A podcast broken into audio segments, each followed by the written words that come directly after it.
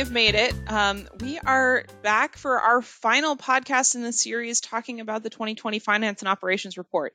And once again, uh, we are graced with the presence of GGA partners Derek Johnson and RSM's Phil Newman. and, you know, throughout this series, um, they've joined us, and this is the last installment, and we are so, so grateful to them for their time and their expertise. Um, today, we are going to dive into the personnel section. Um, and, you know, Phil, I'm going to start with you.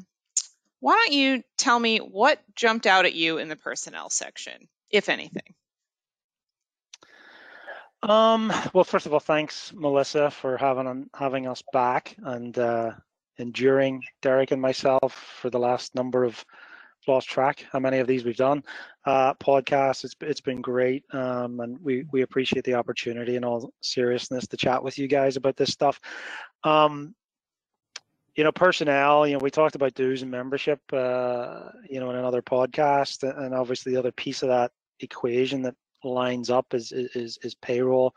Um, the things that jump out are some of the things that are in the infographic uh, on the survey. I think the, that you guys have done a really good job hitting some of these important points. And I think I'd also mention again the interlink or the relationship between some of the things in the personnel bucket and some of the things in the membership bucket.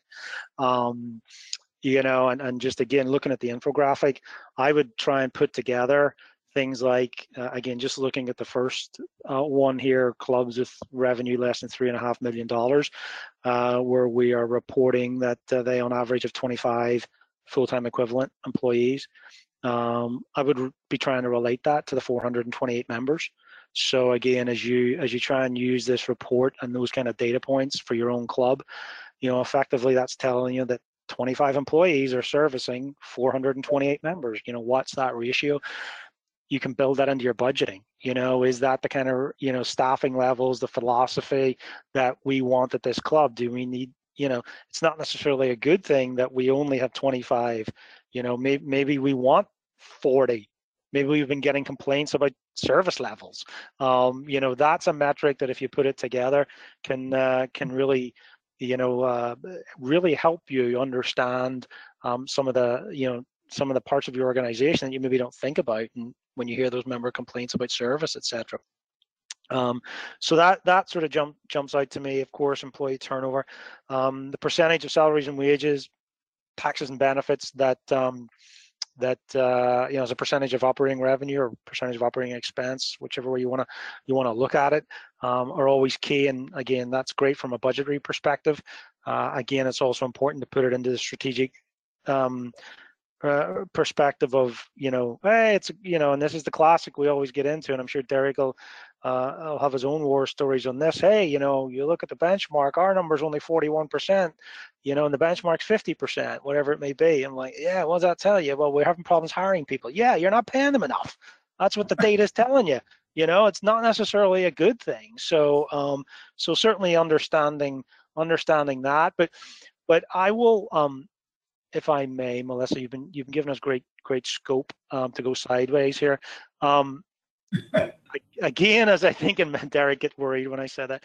Um, I think, like we did in the membership side, I'm actually going to focus on two what I'll call non-financial metrics that shocked me. I will go to that extreme and say it shocked me.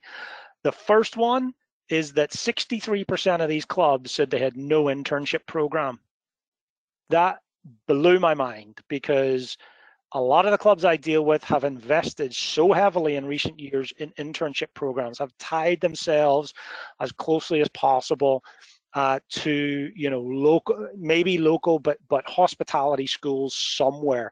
And it also shocks me, Melissa, because and I know we're going to have an awesome virtual World Conference this year, but Derek, you walk the halls at uh, at, at the, the traditional in-person world conference and the students are everywhere talking to to you know a lot of the club executives that are there. So that statistic really shocked me and if you're a club that doesn't have an internship program you know and it there's like any program there there's there's you know a huge realm of how sophisticated or how simple that can be but you know look on look on linkedin and look at some of the things some of these clubs are posting that have internship programs you know at the end of the day, whatever bucket you're in, in terms of revenue size of club, wealth of club, wherever you sit in all those different echelons, you need people. And the thing that's going to set you apart from other clubs of that ilk are going to be your people because your amenities and your service uh, offerings are probably going to be pretty similar. The thing that sets you apart are your people. So, you know, uh, you know that you don't have an internship program. That, that I just find that astounding, and particularly when we look at COVID and we look at the restrictions on foreign labor in our clubs. Um, you know, it's been great because we've kept Derek out of the United States, so that's been awesome. But you know, he doesn't serve food and beverage at one of my club clients, right? So I got a lot of clubs, Derek. I'm sure you do. You do too. That don't know where they're going to get their people from because of the, you know, the be it visa restrictions or just the travel restrictions that that are out there right now.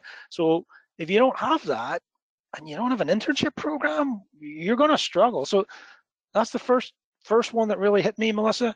The second one, and this certainly might might seem like a bit of a sidestep, but I do a lot of anti-fraud training uh, for club clients, Uh, and there's lots of data out there about how you prevent fraud. One of and people get into things like whistleblower policies and whistleblower hotlines and right but if you look at the statistics that come out of the association of certified fraud examiners one of the most effective anti-fraud programs that any business can have is an employee assistance program 67% of the clubs in this report said they had no employee assistance program. That can be as simple as saying, you know, I, I, I something happened with a healthcare issue with my family, whatever. Can the club loan me a thousand dollars, whatever it might be? Because the unfortunate thing is something that's not that big, maybe to us, maybe a five hundred dollars, maybe a thousand. Who knows where your number is? That can be life and death to some people that work in our clubs. And you know, the last thing you need as a club operating officer is to know that if you had had the ability to offer that tiny thing that in the grand scheme of things from the clubs that i know have this and that swear by it and that will tell you they have no doubt that they those programs helped avoid an employee do something that they shouldn't have done um, the, the stats are, are, are, uh, you know there's no arguing with them so that those were the two that I have to bring it back. You know, I'm an auditor by trade. Sorry, but but when I saw that statistic, I couldn't help but think of of the importance of those employee assistance programs in in, that anti-fraud light to help our people out of trouble if they get stuck into it. So um, I, am going to stop talking, Melissa, and kick it over to my esteemed colleague because you know this is what gets me excited. Derek, before we go forward, I just want to ask one follow-up question with Phil. You know, I know, um, and we've certainly seen an explosion of those of um, clubs creating funds to help employees in the wake of COVID.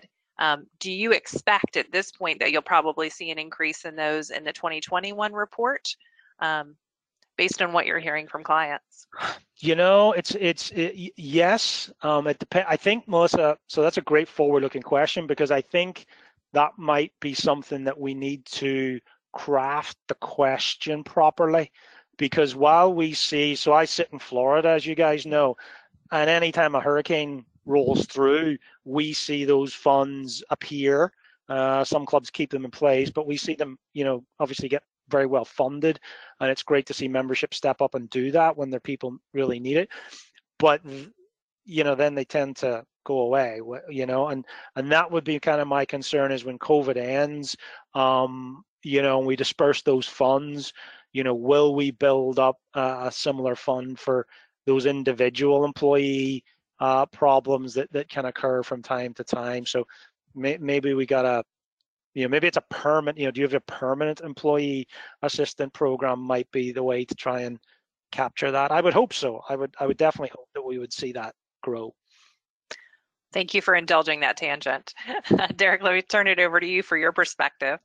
Yeah, thanks, Melissa. And yeah, Phil, as always, fantastic points. I com- I completely agree with you in terms of something that jumped out at me. I think you hit you hit on two things that absolutely jumped out at me. The conversation around around anti-fraud brought me back to uh, to my internal auditing days, which I, you know, well, this is going to get this is going to get very interesting now, Melissa. The internal auditors are public auditors without a sense of humor. So go ahead, Derek. Tell your story, my friend.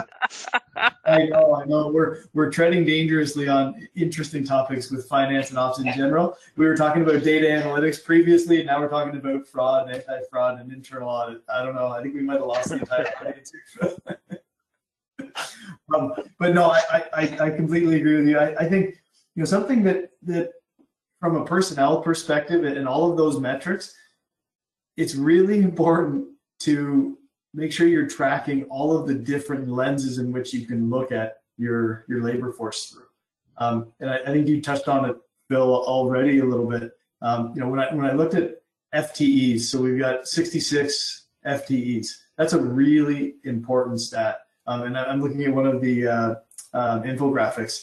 Um, and the full-time equivalent stat is really important. It's also really important to measure that alongside total payroll costs, alongside um, employee turnover, and alongside total headcount. Because some there's some really interesting and funky things that can happen with that set of, of metrics in the employee and the personnel space that can actually be leading indicators for challenges that are coming coming at you um, or symptomatic of, other things that you're seeing. And you know, just one one one example would be you know you look at um, the FTE stat and a recent example with a client, FTEs hadn't really moved, um, and payroll um, and related, so salaries and wages and payroll taxes and benefits, you know, hadn't really moved over the last three or four years. Service had been falling off a cliff in terms of um, you know reported satisfaction from members, and it's those were the metrics that were being tracked and looked at. And when you actually take a step back, you're like, okay, well, let's look at this whole thing holistically. Well, the number of their headcount had almost doubled, um, and what they and their turnover rate had skyrocketed.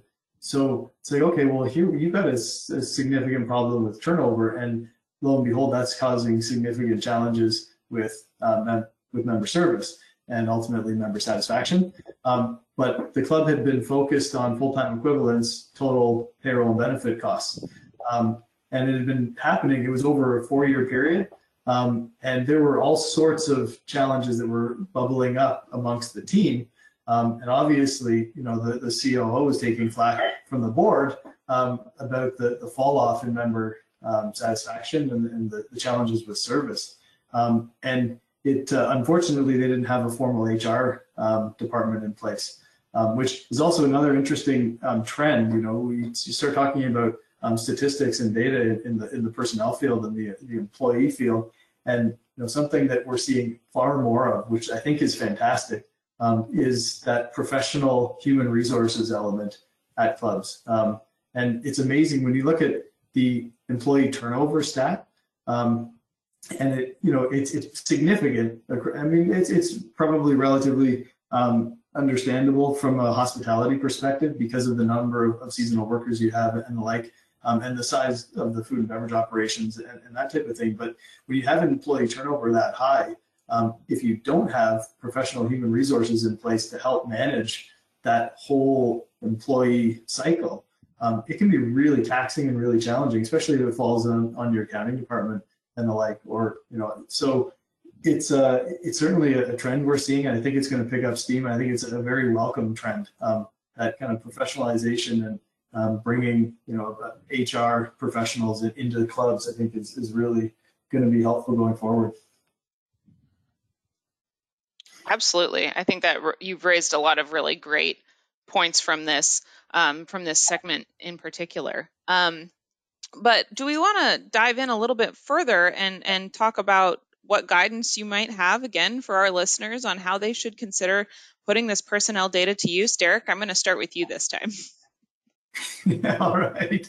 Appreciate it, Kyle. Um, I, I guess one of the things would be to take all of the metrics that are laid out here um, and, and make sure you you create your own dashboard. Um, I think we talked even going back maybe to the um, to the intro podcast. It's we, we've done quite a few of these so far. I'm trying to remember which one it fall we were talking about it but I think going all the way back to the intro podcast, creating the, that dashboard level reporting of really important key metrics that help tell a story for all of your key stakeholders. Um, you know, at the management team level, for for sure, um, and then up to the board level as well. I think is really helpful. And you know, just going back to that example um, I was sharing previously, um, and Phil, I'm sure you see uh, all sorts of them as well.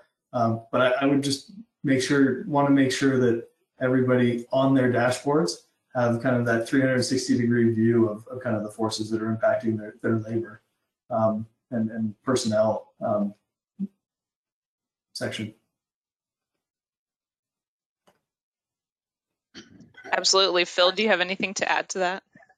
Uh, reluctantly, I agree with my uh, my colleague, Mr. Johnson, yet again. Um, but I will tell you, uh, I always like to look at this stuff, and this is, you know, I tell this sort of story repeatedly. So for those that are listening and have heard it before, I apologize. But um, it kind of drives from the point of how you use this data strategically, or how you can use it strategically.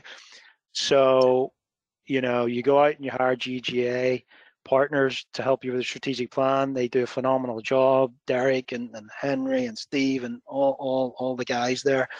And, uh, you know, and you come up with it with this, this superb mission statement that has something in there that says we want to be the number one uh, golf experience in um, Henrico County. Let me let me bring it up to Virginia.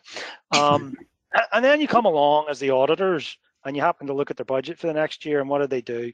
They cut and slashed golf course maintenance budget. Or they cut and slashed uh, the number of people in the pro shop. Okay? So we're sitting there i'm sitting there going boy derek what, what a gig you've got. These guys you know got you to do the strategic plan and then totally totally ignored it despite your protestations. Um, but in all seriousness, you know, and I'm sure Derek, you surely you have to see this a lot too, you know, and and so the reason of kind of telling that story, and and you know, I pick on golf, but you know, call it you pick on food and beverage, whatever you want to be, you know, when you're talking about those service levels, and you've got those grandiose, if you will, strategic or mission vision goals. This data can help you actually deliver this, and this data can help, and this is where I think it gets most important We've talked a lot through this series on accountability. I think when it comes to payroll and person, and I shouldn't, I should stop saying payroll, personnel data. This can help the club operator, the club C, COO, GM. It can help them hold, yes, their employees and their management team, but it, more importantly, it can help hold their committees and their board accountable to the strategic plan that they said, this is what we want to be and this is where we want to go. Okay, because again, if you have these aspirations to have, you know, certain qualities and service levels, that requires boots on the ground. That mm-hmm. requires numbers of servers. The front of house, it needs so, so many people in the back of house. It needs so many people on the golf course, in the pro shop. All those things that are needed to deliver that level of service. And so, you can build your budget to that strategic plan um, you know and and and so when you do that first iteration of your budget and you bring it to the finance committee and the finance committee says no you need to cut x out of the food and beverage operation or the golf operation so hang on a minute. Stop. Um, mr treasurer you need to go talk to the chair of the house committee because the house committee chair told me that this is what the strategic plan said in terms of what we're supposed to be delivering um, on food and beverage or golf or whatever it may be. And so now you've kind of held the mirror up, right, to to the people that agreed on the strategic plan that rolled it out to you, and now you're saying, well, this is what it costs to do that. This is it's not even what is what it costs. This is the number of people I need. You know, I want to do my best to get them at the at a good price, but let's start with body count on the floor um, you know, this is what this is what this data can be used for. Um, and I would, you know, it it's not easy to do that. I I agree that I agree with that 100%. It takes a lot of time, but as I think Derek said, you know, you've got to build a template, and I've certainly got plenty of clubs that have built a template that it goes right down to that level by shift, by day, um, to say that well, this is how we end up that. And if you don't do that, then I don't know how you can uh, then really try and achieve some of the numbers we've seen across all of these uh, buckets that are within this report. So, Kyle, I will stop my pontificating at that point and turn it turn it back to you. well, thank you, Derek. Do you have anything else you want to throw in there? Bill, there's so much to unpack there. Sorry. Uh, this, this, is the last one. I got to get it all in. I don't know. I predict sequels. I predict they will. This is going to be Taken one, Taken two, and yeah. Taken three. Hopefully, they're not as bad as Taken three. I like it. I, am trying to figure out where to start. I mean, I know we've we've been kind of treading outside of our F and O uh, lanes over the last couple podcasts, but now we're jumping into strategy and governance, and they're all important because they actually all come back around to F and O. So I'm with you. Um, I would say one of the one of the neat things I think we've been able to help some of our clients with on the strategy side is to actually make sure that the strategic plan is fully flushed out and complete with a financial plan that accompanies it, as well as which is a nice financial forecast. And ultimately, that helps provide guidance from a budgetary perspective. And then on the governance side, if you loop in your strategic planning committee or your strategy committee, and that they they ultimately each member has a, a responsibility to all of the other committees and to the board as a whole for making sure that all the actions that are taken are driving at the overriding strategy, it can really help. Now, to your point, is is that the the norm and what takes place out there all the time all the time without a doubt without fail? Absolutely not. But it's certainly a way that we've we've seen work and something that certainly helps people with that significant challenge right um, how do you make sure that your going forward actions and your budgeting and your your staffing levels and everything kind of ties up and aligns nicely with your strategy. Um, you just want to make sure you plan for it right from the get-go with the strategy. Here's the financial plan. Here's the financial impact. And quite frankly, the, the neat part about this report is like, okay, well, here are all the key metrics that we as a club are committing to tracking. Um, here's our here's the target range that we have for these metrics because they align with our strategy. So to your point on, you know, what's the head count? What's the, the FTE count? Um, what is, how does the service level translate it? And if you set the metrics in the financial plan, and ultimately, hopefully, everybody that has a strategic plan, so every club, hopefully, and every board, they're coming back around every year and they're evaluating their performance against the strategy. And ultimately, that's where these key metrics come into play because they're evaluating their performance against these metrics. Um, did we achieve what we set out to achieve? How far off were we? Do we need to adjust our targets in any area? Um, and that also, also that type of a process can help alleviate some of the pressures that the the club management team might feel from you know the finance committee and, and the like you know by to make some changes for a specific purpose you know to drive costs down or the like so um, all, all really good points, a great discussion. But that's, I mean, ultimately, this F and O report, I, I, think, you know, coming full circle back to the intro, it provides a nice little framework um, of kind of key important metrics that can can really help um, club managers kind of start to set that you know going forward plan um, and help educate their stakeholders, bring their stakeholders along, and ultimately get buy-in. Um, so, guys, back to you, Kyle. I think I think that was a very nice conclusion to this entire series, Derek. You you know, you tied it back all nicely up in a little bow really well. I mean, you really hit on the holistic nature of this uh, this survey report and and just how important it is to uh, to take all of these areas into consideration when you are thinking strategically about the the direction your club is going. Um, but all of that is to say, we are so grateful to both of you for sharing your expertise with us. I have learned a lot over the last several uh, conversations that we have had, and and admittedly, um, Melissa and I chatted about this, you know, in our intro to this series that we're not numbers people. This is not our area of interest or or you know expertise at all. And hearing both of you share your knowledge um, and your takeaways from this report has been very eye opening. So I personally appreciate it, but I hope too that our, our listeners will appreciate it as well. Um, but thank you both for joining us. Melissa, do you have anything else that you want to add while we're here? Just to say it's truly been our pleasure and uh, we look forward to doing this again. Yes, for sure. You said taken two, Okay. taken three, taken four. We have an Irishman. We don't need to call Liam Neeson, so we're good. Yeah, but we could, we could do a we could do a French language version of this for Derek's uh, colleagues. So I'll just I'll just leave that hanging out there. well, perfect. All right, gentlemen, thank you so much for joining us over the last several weeks, and we look forward to catching up with you again soon. Thank you guys. Take care. Appreciate it. Very much appreciate it. Take care, everyone.